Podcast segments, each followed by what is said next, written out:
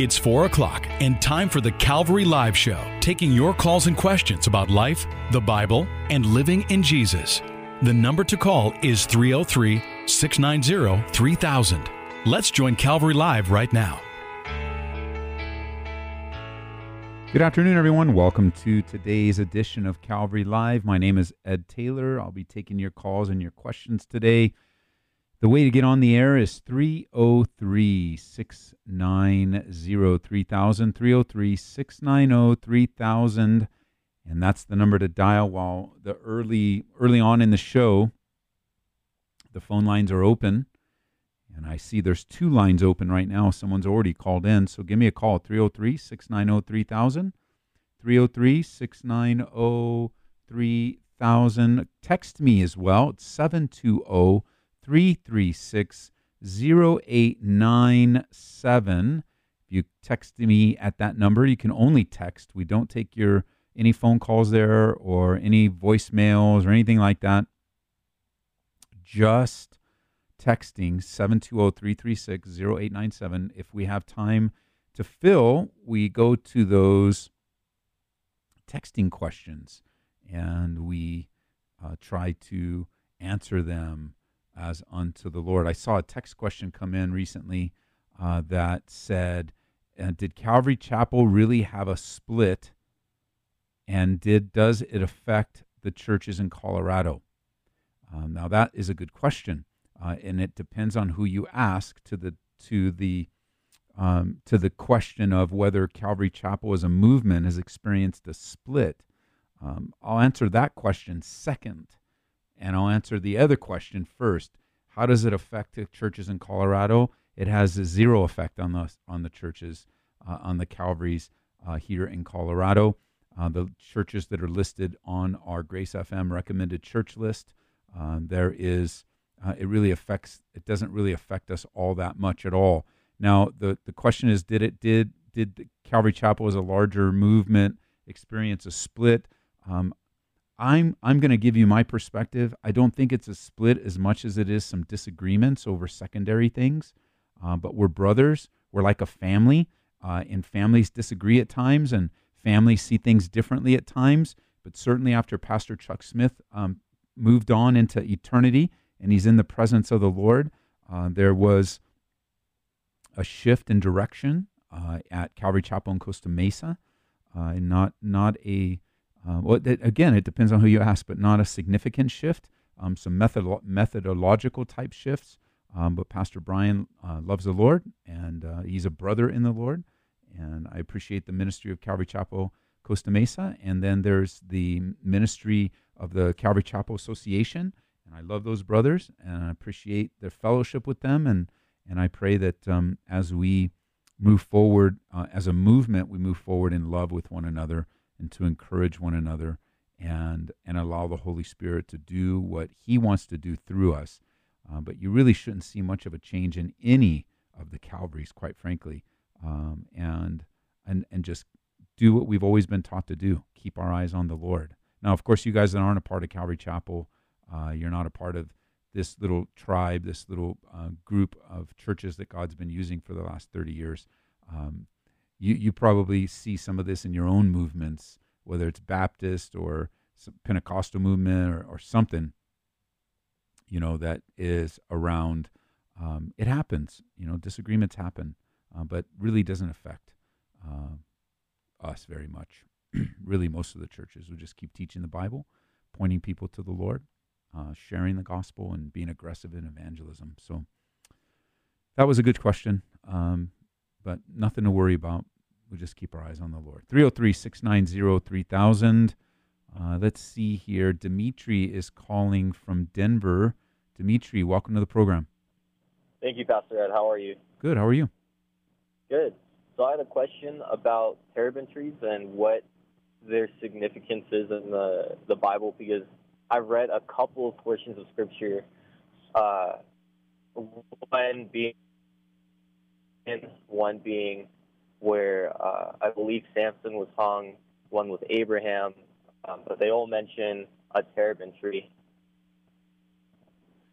Well, nothing. You know, I'm, I, as I was reading your question, I'm like, well, really, nothing comes to mind in terms in, in of that's anything on the top of my mind. So, what I do when I get to that place is I start looking in a Bible dictionary. So that that's where I usually start when I'm looking to answer questions. So let me see what a typical Bible dictionary says about the terebinth. Uh, large spreading tree grew to a height of about six to eight meters, which is 20 to 26 feet. Reddish green leaves, red berries and clusters. Mentioned several times in the Bible. Um, Isaiah 6:13, uh, Hosea 4:13, or Genesis 35:4. So that's not very helpful. There's not much that comes through there. Uh, what do you are you thinking of something in particular? Did you hear something or? Um... No, no. I was just curious because because uh, I figured um, since it it gives description of what the tree actually is, uh, there might be significance to it. I don't know. Yeah, I don't see anything. Uh, sometimes it's called an elm. Sometimes it's called an oak. Uh, sometimes it's called a teal, T E I L. Um, uncertain which translation is best. Uh, no, I don't. I don't see anything biblical. There's a lot of factual information on terebinth trees, but nothing that has some kind of biblical significance at the top. Uh, mm-hmm. Let me check one more source. Hold on.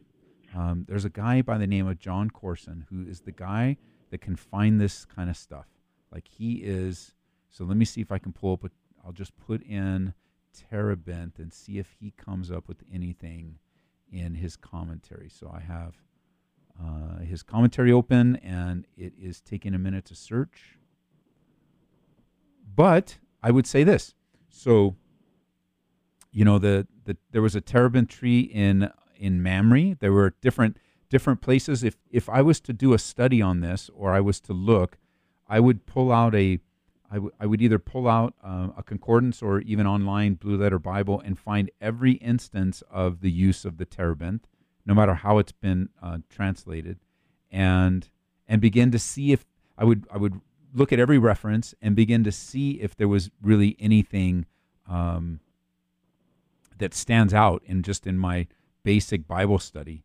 Um, that's how I would begin. I'm looking again you know, most of the websites have a very simple um, definition.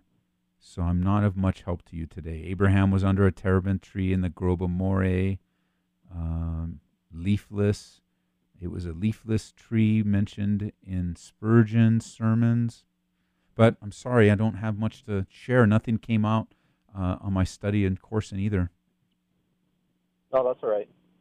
That's a good one uh, I'll have to think that one through and see if I'm going to keep that on the forefront of my mind and see if something doesn't come up uh, in in looking at the significance of a terebinth tree. All right. Cool. Thank you. Have a good one. All right. Bye bye. 303 690 3000. I'm 0 for 1. 0 for 1. That's not a good way to start out the show. Um, now it's going to bother me the entire show as I think and start putting pieces together in my mind. Um, but until then, give me a call 303 690 3000. 303 690 3000.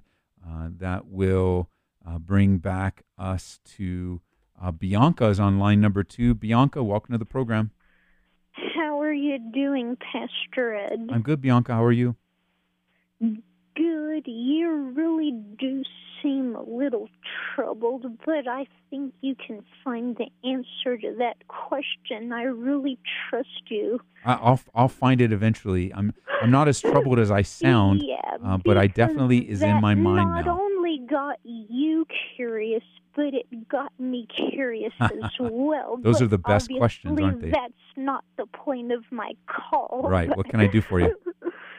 Well, I have a praise report. I don't know if you remember me calling to ask for prayer regarding the project where I was gonna. My first part was to focus on my life, and the second part is to focus on the life of a friend. Well, my praise report is that let me just clarify first of all that my project is not finished, but before I was unsure of how to go about this project, but now I think I have a bit more of an idea of of how I want this project to be Okay.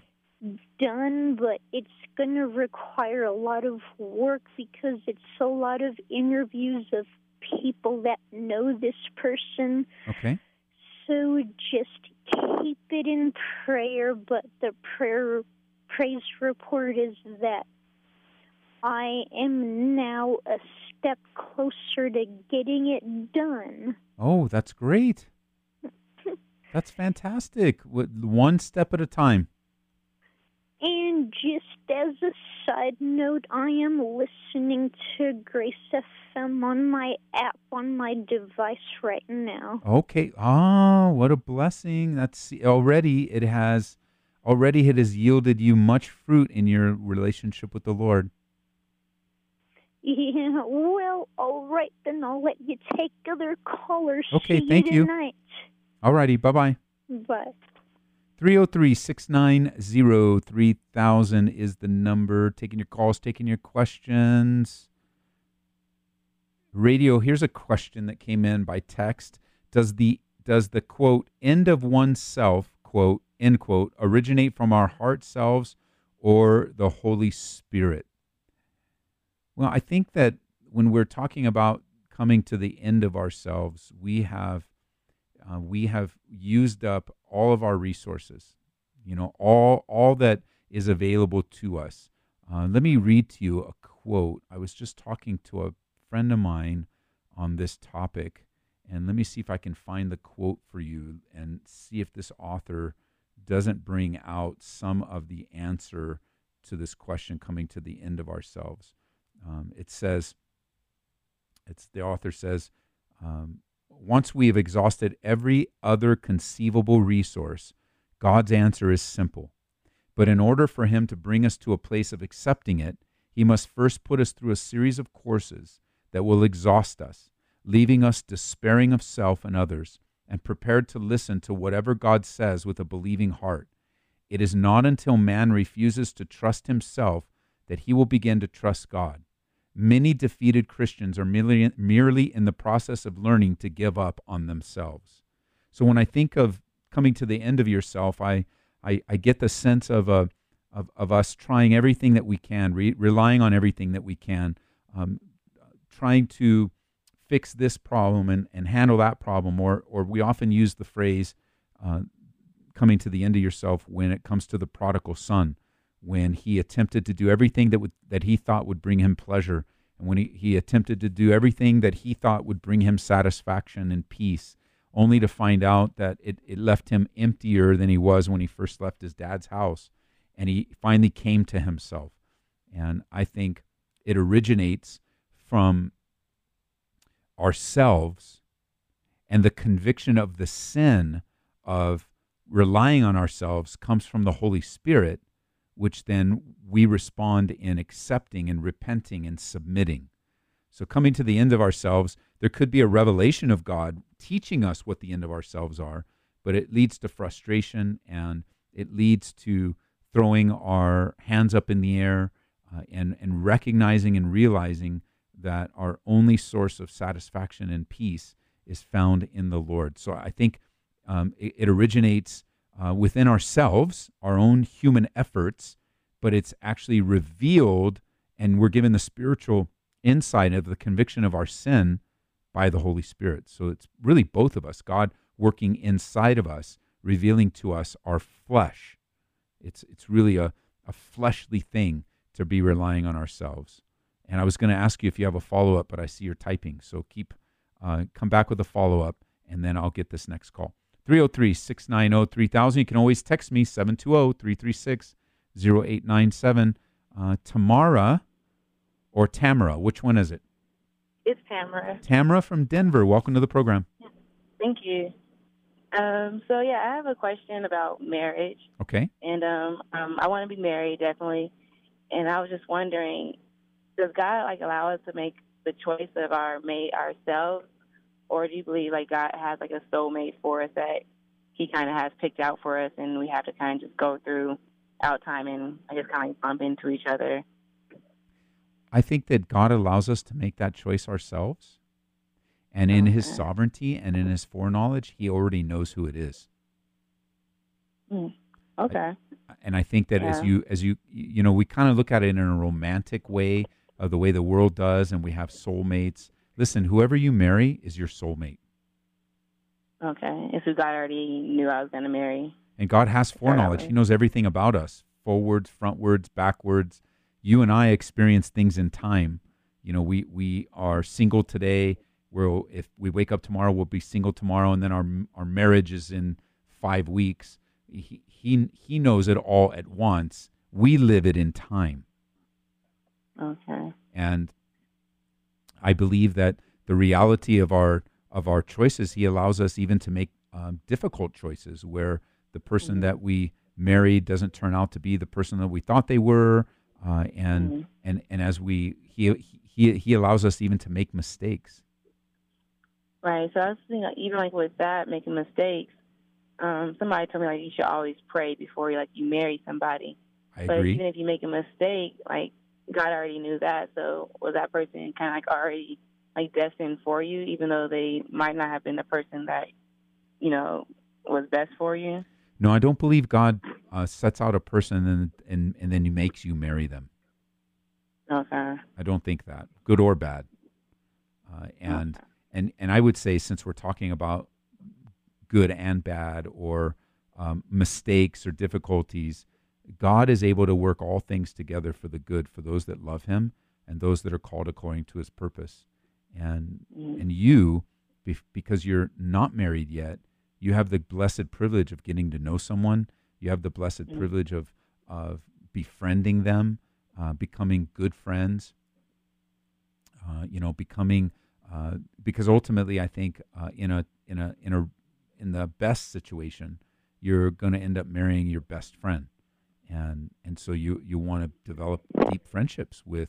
Uh, you want to have good friendships with males, um, and, Right. you know, males with females, not the kind that are sexual or not the kind that are using one another, but true good um, re- friendships that will um, help to develop uh, understanding of one another and growing in grace with one another and, and grasping the uh, reality of, of who they are and who you are. That's why we, we try to do everything that we can to help a person understand what marriage is from the Bible. Uh, and we Mhm. have extensive premarital uh, counseling beforehand so we could talk about things and we can get to know one another and we can uncover things because once you make the covenant, that's a lifelong covenant. Right. And and so we want to be able to uh, grasp the the the significance of the person. But I, I don't subscribe to there's that soulmate out there that you need to be looking for. You need to be looking for uh, your strong, abiding relationship with Jesus Christ and trust Him to lead you to the right person. That sounds great. Thank you, Doctor. You're welcome. All right. Bye bye. Bye bye. and and Lord, I just feel uh, a burden to pray for singles right now, and and it's a it's a difficult thing to be single, and it's a difficult thing, um, or it can be, I should say, not always difficult, but it just Lord, what would you have to do with their life, and how would you use them, and and what is it that you uh, want to accomplish in their future relationships, and how you want to use them in in life and in ministry. Uh, and so I pray, God, even for Tamra, uh, as she looks to you as the source of her satisfaction, that you would lead her and guide her in the relationships and friendships she develops, in discovering who her, who her spouse will be. In Jesus' name, amen. 303 690 3000. Let's go to our text line. Well, let me just say I noticed somebody left a voicemail on text. We will never hear that voicemail. Uh, we only accept text on the text line. Uh, so if you want something on the air, you must, you must, you must text it on that number. Uh, otherwise, if you want to be on the air, you can call the air the on the air line 303 690 3000. And this is good for those of you in uh, on the East Coast as well, in Pennsylvania, uh, in, in New Jersey, and Maryland. Uh, even though you're hearing this on Hope FM a week delayed, if you call during the show, uh, there is a live broadcast going on, and we'll take your call. The only difference is it, it will air on the East Coast one week later. But if you call the text line and leave a message, uh, we don't answer it and we don't listen to the voicemails. 303 690 3000. Uh, how does one, how does someone surrender their life to God? How would that look? Well, that's an unfortunate question to, to ask by text because it has so many nuances to it. Um, but surrender is just that. Get the picture of take the pic, take the picture in your mind of what surrender is in the sense of war. Uh, in the sense of war, when you are talking about surrender, you the definition is to cease to resist an enemy or an opponent and submit to their authority. You stop resisting and you submit.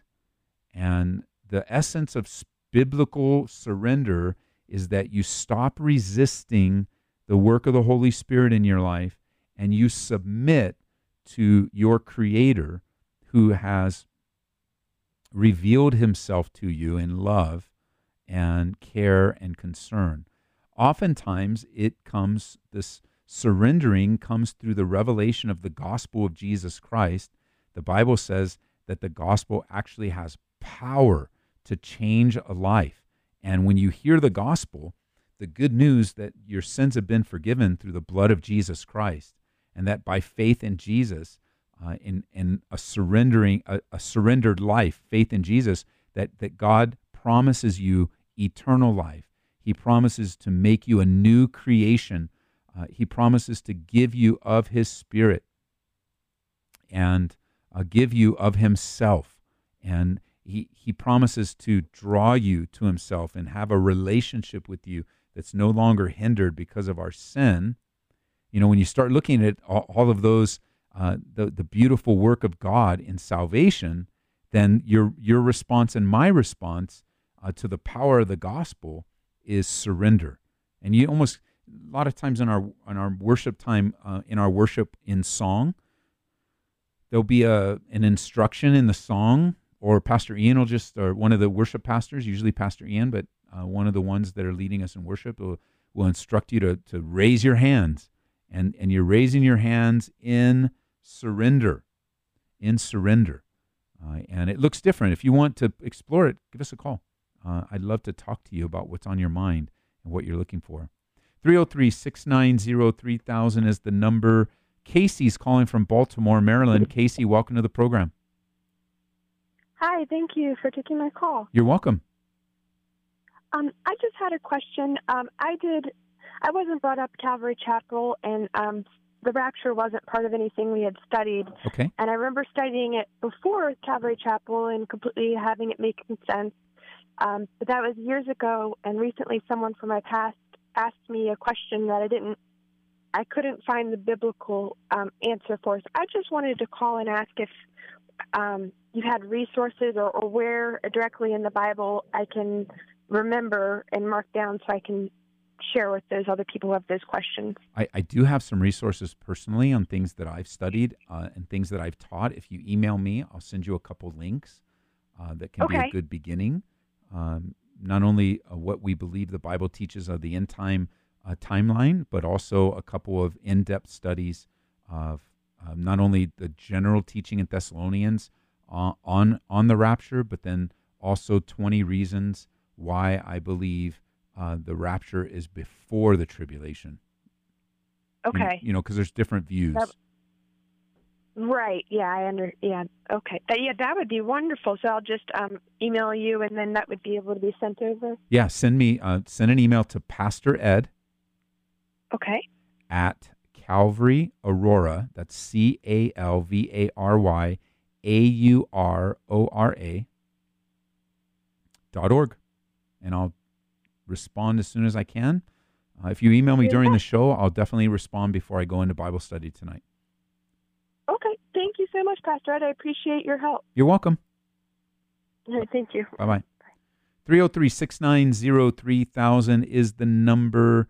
Let's see what is who is next, not what is next. Who is next? We have Morgan in Castle Rock. Morgan, welcome to the program. Hi, Pastor Ed. How are you? Good. How are you doing? Good. So, um, I'm not exactly sure where. I think it's in First Thessalonians where it talks about the Word of God being sharper than any two-edged sword, Yes. able to divide the soul and spirit. Yes. Okay, so could you give me the biblical definition of soul? I can. The soul is your. I'm going to speak off the top of my head right now, but the soul is your, uh, um, your life source. It is, it is your, who you are as a person. Uh, you animate yourself through your body, so we get to learn who you are as a person uh, through your body.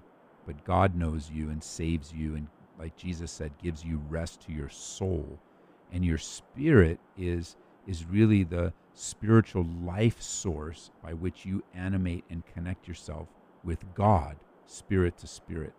That's a that's a simple definition, um, but let me let me get to Thessalonians. It is a body, soul, and spirit, which I think is Thessalonians five. Yep, First Thessalonians five twenty three. Um, and so that that would be the very simple. Um, that would be a very simple definition for me.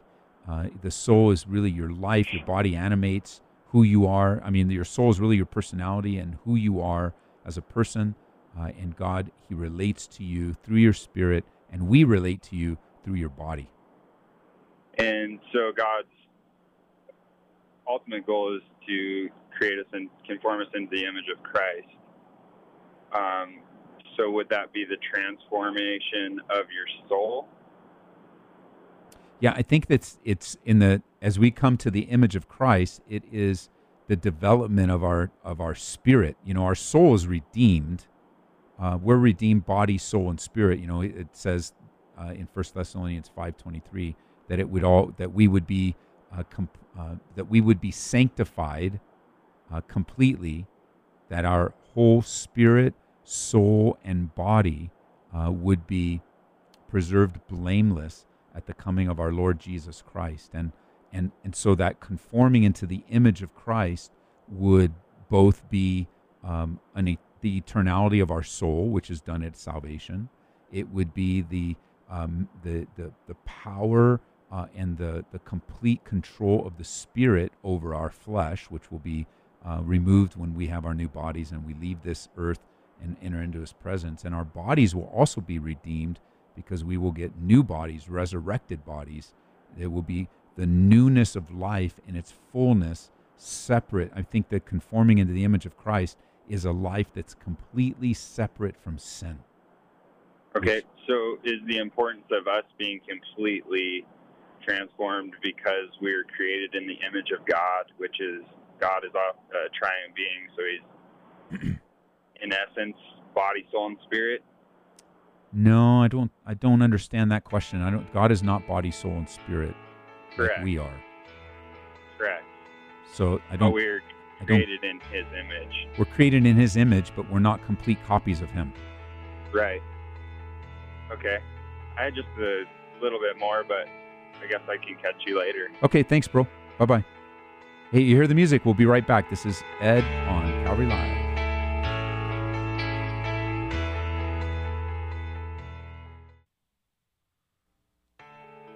Welcome back to Calvary Live. Call us with your questions about life, the Bible, and living in Jesus right now at 303 690 3000. Good afternoon, everyone, and welcome back to today's edition of Calvary Live. I have actually, uh, from my brother who was on the line, I have a better definition for the uh, distinctions of who we are. Uh, we have the both the the material part of us and the spiritual part of us. We have a physical body. Uh, we have the soul, the spirit, uh, and there is a, you know the soul, the spirit, the emotions, the conscience, the will, the mind, how they're all interconnected and interrelated, uh, and the reality of of how God has made those distinctions between them, and, and where our our soul has the personality part of it, and it has the the way that we can, um, the way that we are able to animate, and uh, the way we are able to uh, connect as God's created us as a living soul, and then our bodies are are the way that we animate ourselves with one another. It's good stuff. 303 690 3000 is the number. 303 690 3000. Let's see who is next online. It looks like it is Michael. Michael calling from Denver. Welcome to the program. Hello. Hey, Michael, you're on the air. Okay. I was just calling um, regarding um, yesterday's discussion on baptism. Okay. Uh, the minister. the traffic light. Sorry about that. The minister, take the first right. the minister at the time on duty said that uh, baptism was not required, and uh, I think that doesn't line up well with Scripture, which says um, in Mark 6, 16, 16 that he who is he who believes and is baptized will be saved. And also in Revelation, it talks about those people who um, wash their robes uh, and have made them white. Okay. Um, it doesn't seem as if God is talking about laundry. So to me, I think the minister may have made a mistake. Well, let's talk Um, about. Let, let's start. Let's start I'll over. explain. I haven't. I'm- Um, I, I, I'll explain in the sense that I want to unsafe family members that well, I let me let, let's um let's stop. Let's stop for a second. I didn't hear the call yesterday, uh, and so let's start over. Are you asking the question? Are you asking this question? Is baptism necessary for a person to be saved? yes. The answer Um, is no. Okay. Baptism is not necessary for a person to be saved. And that lies against Scripture, which says baptism is required. No, baptism it doesn't go against Scripture at all. Um, Scripture says that in Mark 16, 16 that it, it's required. it, it doesn't say it's required. He who believes and is baptized will be saved. Right. There's no reasoning around that. Yeah, there is. There's actually a lot of reasoning around that because let's let's step let's step back for a second and ask a separate question. Okay. Are you saved by works or by faith? I'm saved by the grace of God. Okay, is it through your is it through your works of righteousness? And as a result of that, I need to um, As a result of what? righteousness As a result of what? of me being saved by the grace of God. So you're saved by the grace of God, and that, that's good. Let's let's go one step at a time. You're saved by the grace of God. Is that before you're baptized or after you're baptized or during your baptism? When are you saved? I'm saved as, as a result of God calling me through His Spirit and Him having mercy on me in the first place. I agree. Right? So it's not, at the same time, I have a, a responsibility to respond to the grace of God. I Don't disagree with that does. either. Right? I, yeah, I'm with you so far. We agree. I know we're gonna So- we're gonna come to a point where we don't agree, but so far I'm with you. Okay, so a, a, um, a person's faith is um, authenticated by their works. So a Christian has to do works. We're not saved because of those works. Well, let, us stop for a second. Let's go one piece at a time because I like what you said. I, I like the doesn't- that you said. You a Christian who doesn't do good works is not a Christian I, because I- the Lord like. said, "By their works you will know them." So works are important. So here, here's the thing, Michael. I'd love to talk to you, but you've got to talk with me. You got to. You and I have to go back and forth. Would you agree to do that? Because I will if you want. Oh, I'm listening to you. I'm okay. listening. Okay. So let's do that. Anytime You- you, want to just let me, uh, tell, let me, and I'll let you, and I'll, uh, uh, and I'll shut up and let you talk. But I You- think that but you're not minister- allowing me. Just allow me to walk through pieces because you're talking really fast. But we've got to pause on a few things that you said. You said that a Christian has good works, right? Did I hear you correctly? A Christian has good works. A Christian should do good works. Should do good works. So let's let's and I agree. A Christian should Mhm. a, a Christian should do good works. Is baptism a good work? Baptism is an um, is is the simplest of of works because it's it's um, a command that God has given. He says, "He who believes and is baptized will will be saved." So let so Jesus Jesus um, disciples baptized people.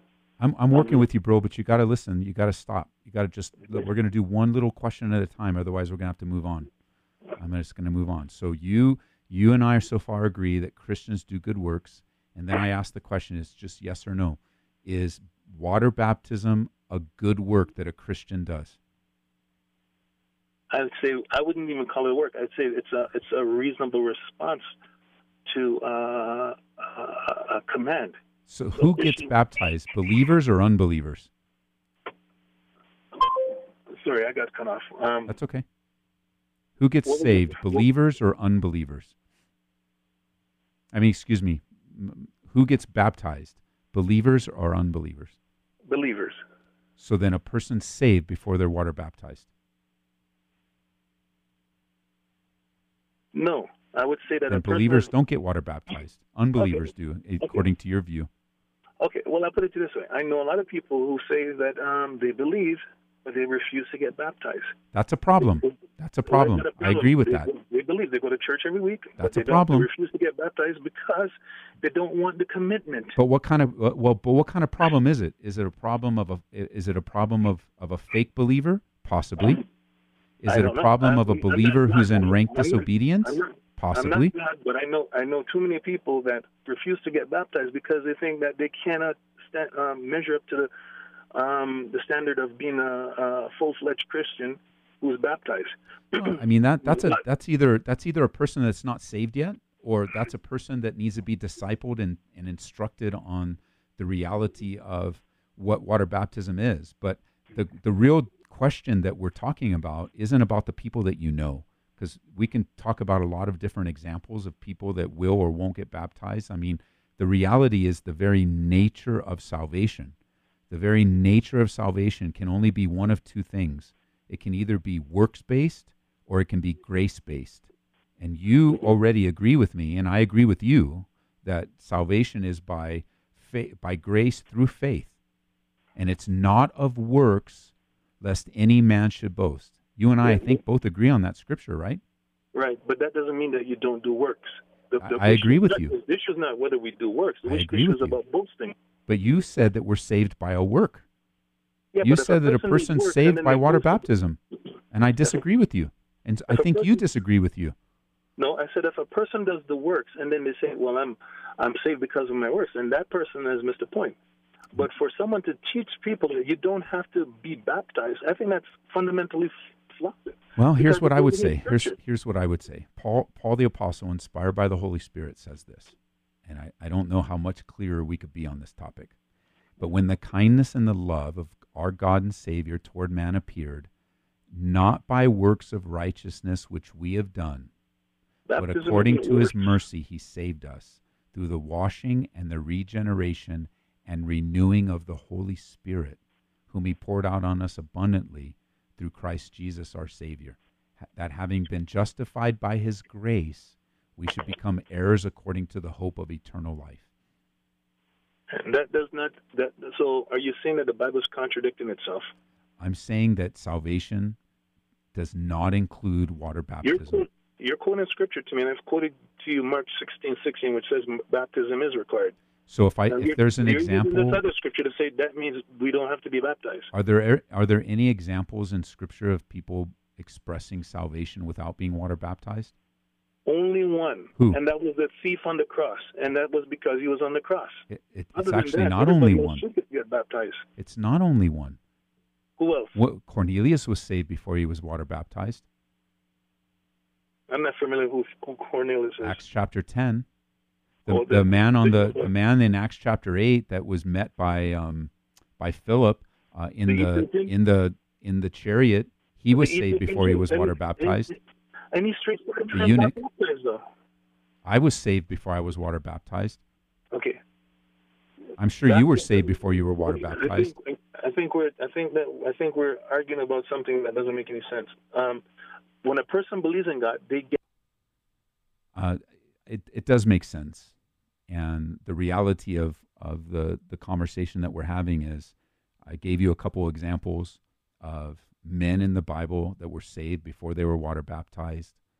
I gave you the clear teaching of, of Scripture on more than one occasion. Um, another great passage that's used in this discussion is Acts chapter 2, verse 38. Peter said to him, Repent, let every one of you be baptized in the name of Jesus Christ for the remission of sins, and that you'll receive the gift of the Holy Spirit. And so, oftentimes people will go to Acts 2:38 and say, "Well, look, uh, Peter's saying the same thing." But in Acts chapter 10, verse 43, uh, when you're looking at this particular topic, in Acts chapter 10, verse 43, it says, To him all the prophets witness that through his name, whoever believes in him will receive the remission of sins. Uh, water baptism is, is something that a believer does. And if a person doesn't want to be water baptized, then that person has, we have some concerns about that person. I don't know their heart. I don't know if they're saved or not, but I, I do know that water baptism is not effectual. It is not the efficacy of salvation. Salvation is by grace, through faith, apart from works of righteousness. Water baptism is a work that every believer should do. We're commanded to be water baptized. And there are many reasons why people don't, and they're going to have to deal with that between them and the Lord whether they're saved or not, whether they're a believer wrestling with, like you said, they don't want the fullness of commitment. Well, somebody like that uh, is of great concern uh, when it comes to when it comes to the reality of their uh, so-called relationship uh, with God. But I agree with the pastor. I didn't hear the call, uh, but I agree with the pastor, and uh, and I disagree with you, Michael. And it's okay to disagree. It's no problem. 303 690 3000. We're going to move on to Samantha. Samantha's in Denver. Welcome to the program. Program. Hello, thank you. Hi. Um, my question was, um, well, I have a friend that he smokes a lot of weed. Okay. And I just, I would like to know how to pray for him so he can stop smoking. Okay. And so he can have a better relationship with the Lord. Okay. Uh, I, I'm I'm thinking one of the scriptures that you can that you can uh, pray for him are scriptures that speak just between you and the Lord, you know, that he would be sober minded. Uh, because okay. what, what marijuana, uh, what, what, what use of marijuana, even some legal drugs, well, marijuana is legal now too in Colorado, uh, right. and, and alcohol does is it, it takes away the sobriety. It, it, if you get enough of it in you, it takes away your sobriety and your clear thinking. Uh, and then here's, here's one of the, Here's one of the passages that I would think of. It's Titus chapter 2 verse 6. And it says, "Likewise exhort the young men to be sober-minded." Okay. And and to have a, a, a part of sobriety in his life because you know it's much easier to live life under the influence of drugs and alcohol. It's just Right. much easier. You don't have to deal with the stress and the pressure. You feel good, uh, and you don't um, you don't really have to deal with reality. Uh, you you know it was my life before I got saved. It, it's it, it really represents a life apart from Jesus because uh, you you don't want to have to deal with reality, so you just smoke it away or drink it away, and and and and you're really not you're you're suppressing who you really are and trying to pull away from reality, and and you know I I understand. I, I may not agree with that behavior, but I understand it. Life is hard Right. and, hmm and situations are difficult. And then you add to that this the fact that you are addict. There's addictive print. There's addictive. Um, what's the word I want to use? There's addictiveness to it. Where uh, properties. That's the word I want to use. Addictive properties within those substances, and then your body gets hooked on it. Then your mind gets hooked on it, and and any any ability to hear from God is kind of clouded through it. Um, it's a trap. It's a trap. Even today, I was reading in the Right. Proverbs today, um, uh, either today or t- yesterday. Let me see if uh, it was today. What's today's date? Today is the 23rd. So let me look. I read a proverb a day. Uh, so Proverbs 23 uh, Mhm. is it. Well, it, he talks about wine and drunkenness, and he says in verse 29. This was today's proverb, uh, Proverb 23. Who has woe, who has sorrow, who has contentions, who has complaints, who has wounds without cause, who has redness of eyes, those who linger long at the wine, those who go in search of the wine. Uh, and and he's talking about drunkenness here, and being under the influence of drugs has the same effect. Right. And the whole rest of the the proverb is all about how how alcohol just wrecks people. Does he? Does, would agree with you. do you have a voice in his life? Like, how, do you guys have conversations o- about it? Yeah, I always um try and like like whenever he has that urge to go and buy weed, Yes. I always tell him not to because you know he's better than that, or I try to like encourage him not to do it, but he still does it. So, and even his mom, like he doesn't. His mom doesn't like when he's when he smokes when he because he changes. Like I feel when he's when he's sober, he's like really mean and angry. Yes. But when he smokes, he's like a really fun person to be around with, you know. Yeah. So I just he has mood swings, and I I know he's better than that, but I just would like to know how to pray, you know, for him. Well, pray that, that he'll listen to you, that he'll trust you. Pray that, that his real personality will be transformed, um, transformed by the Lord, you know, because that, that he would have a real relationship with Jesus, that he would trust God with his life. Um, you can pray that he would listen to you. Uh, you can pray that that the marijuana will make him sick to his stomach. uh, Okay. That it will give him headaches. Uh, that it will give him munchies, and he'll eat so much that that he will like I'm eating too much and I'm sick to my. st-" I mean, there's so many things that you can pray that it would have a negative effect on him. Um, That he might just see this is not good for me. Um, it's not good for me. Before something happens, I'm sorry. Especially like he has friends that whenever he tries to stop, his friends always call him, you know, and it's kind of like the devil knows when he wants to stop, you know, but then his friends call him, hey, you want to come smoke? No, it's only for smoking, you know. Right. Well, that's the, that's because the Bible says evil company corrupts good habits. So we're all going to be, you know, we're going to surround ourselves with people that most influence us and most, you know, the the people that we will most relate with and and and wh- who we call friends sometimes um, aren't really the best of friends. Right. Well, thank you so much for the help. Well, let's pray.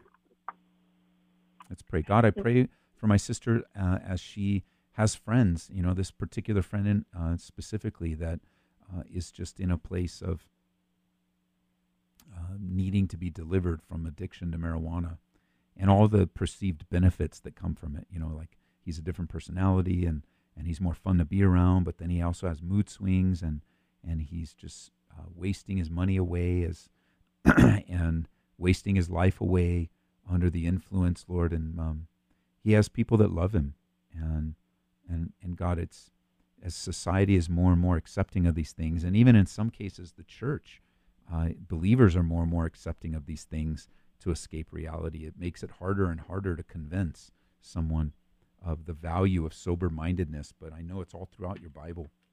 Uh, to, to have a clear head and a clear mind, ready for every good work that might live for you. And I pray for the salvation of this brother, of this young Mhm. man, um, that that he might understand how much you love him, Lord, and fill the void and fill the gap in his life that he's filling through marijuana right now. And I just pray against the government's decisions, Lord, to make things that are so harmful legal. And and I recognize and acknowledge to you, Lord, that they've been able to take the medicine out of marijuana and instead of giving the principle of being high, they've been able to put it in pill form or whatever and, and, and help to, to help it touch different parts of pain. But for the most part, it's not being used that way at all. And so for those that are abusing and those that are taking advantage and those that are are um, hurting themselves, Lord, while they feel while they feel good, they're hurting themselves. It's just such a lie from the pit of hell. And we pray for truth and light to be um, brought upon uh, brought brought upon them. And I pray for Samantha in particular that you would give her the right words in this special relationship that she might love her friend. In Jesus' name, Amen. Amen. Thank you so much. You're welcome. Bye bye. Bye bye. 303 690 3000 is the number. We're going to move on to line number three is Rita. Rita, welcome to the program.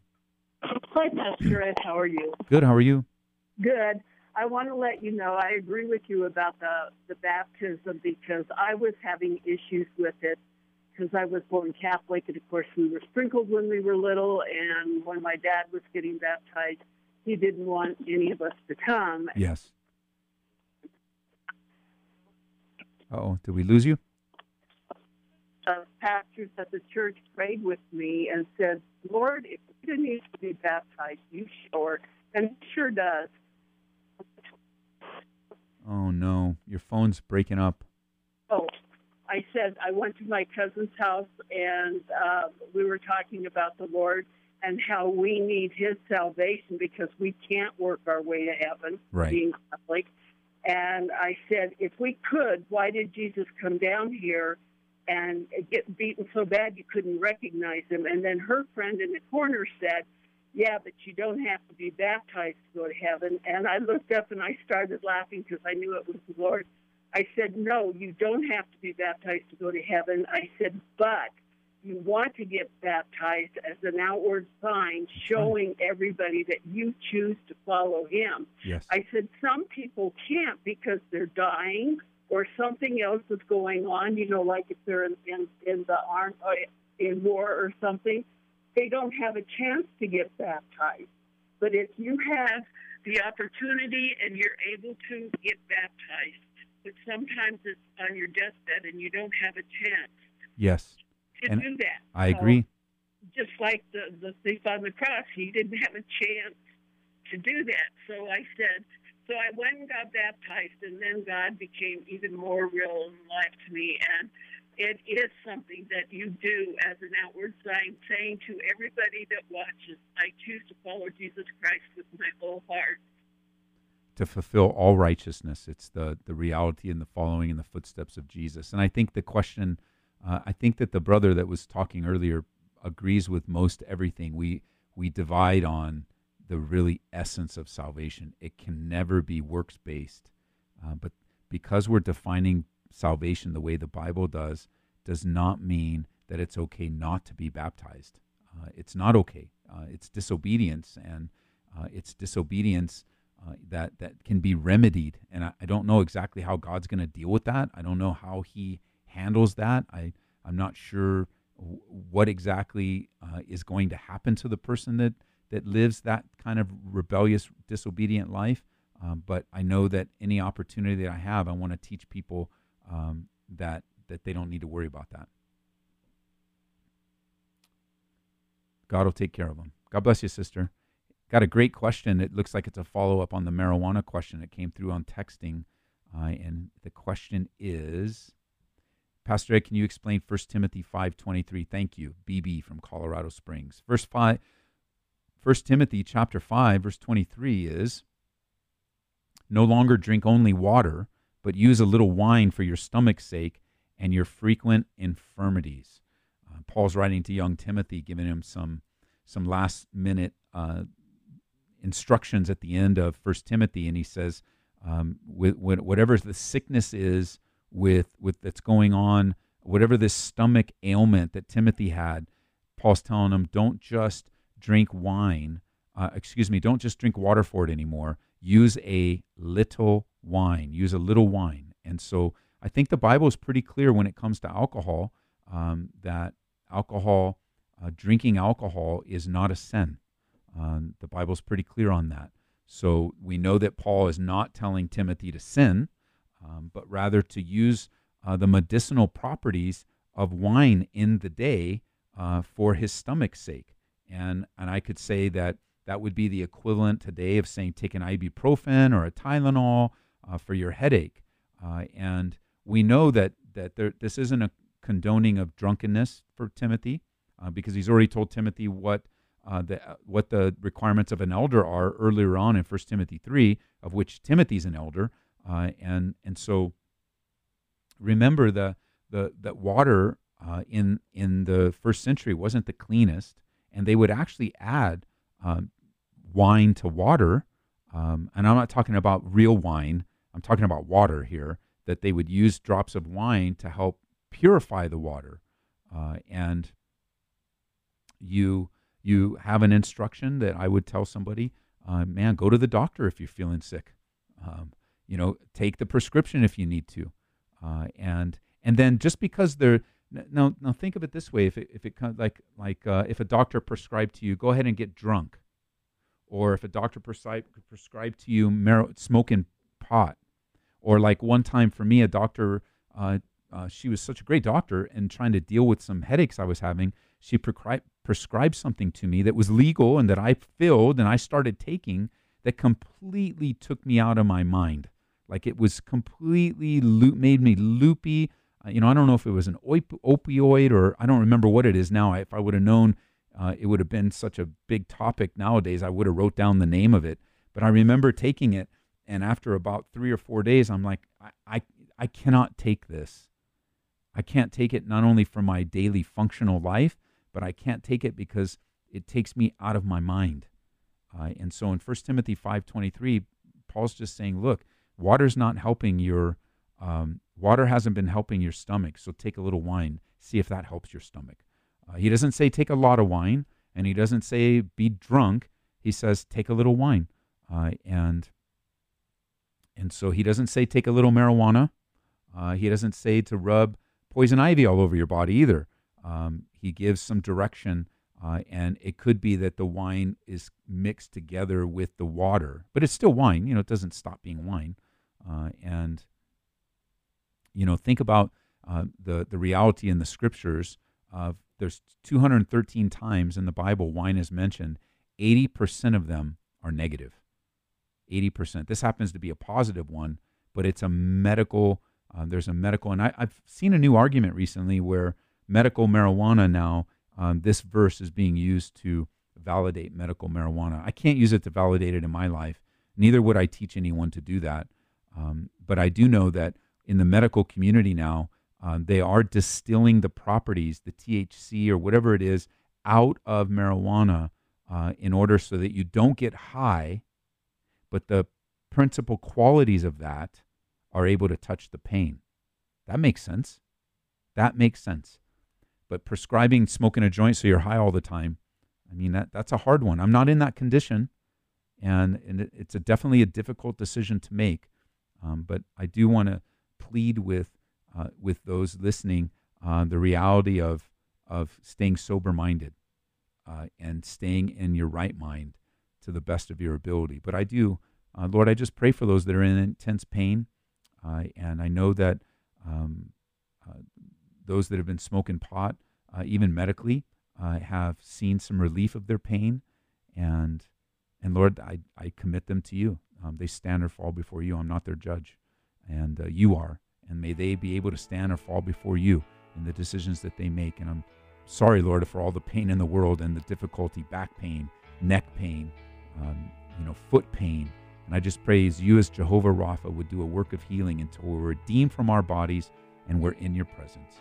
In Jesus' name. Amen. Great questions. Thanks for calling, guys. Such a joy to be a part. We'll be we have service tonight, seven o'clock, looking at the life of Elijah in First Kings. See you then.